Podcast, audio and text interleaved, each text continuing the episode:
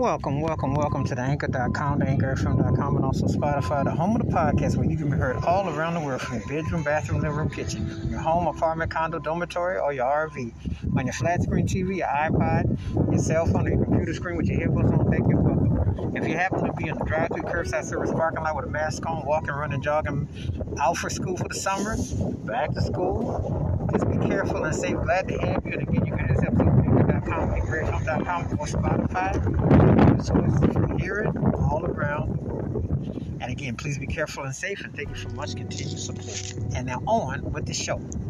This episode, I'm gonna talk about one of the funkiest bands. Oh, and of course, they're from Ohio, you know, because that's the funk capital of the world. And this band started off real young.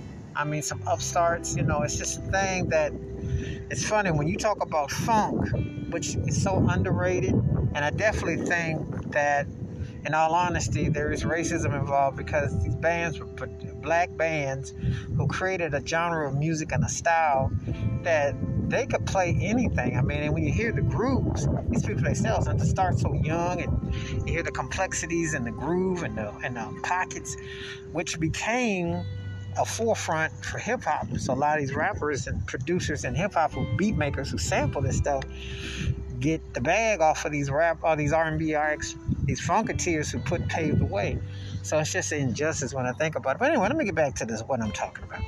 The band I'm talking about is Slave, and the name of the jam is Stone Jam. And um, they had Steve Arrington around the time, Kurt Johnson on vocals, the guitar, the pocket, uh, Mark Adams tearing it up on bass. I mean, this is one of the funkiest bands. Like, if you just listen to a band for a cold pocket, Steve Washington producing and playing, if you listen to a band that just tears a pocket up, beat it up with the bass, beat it up with the drums, beat it up with the vamps, just the way they would start a song, you just knew it was going to be a head bopping, knocking, just stone cold truth jam Slave was one of the baddest bands ever. I mean, it's like when you talk about funk bands and you talk about a band that just threw the funk at you and had a distinctive sound, and these cats was bad. I mean, these some bad cats.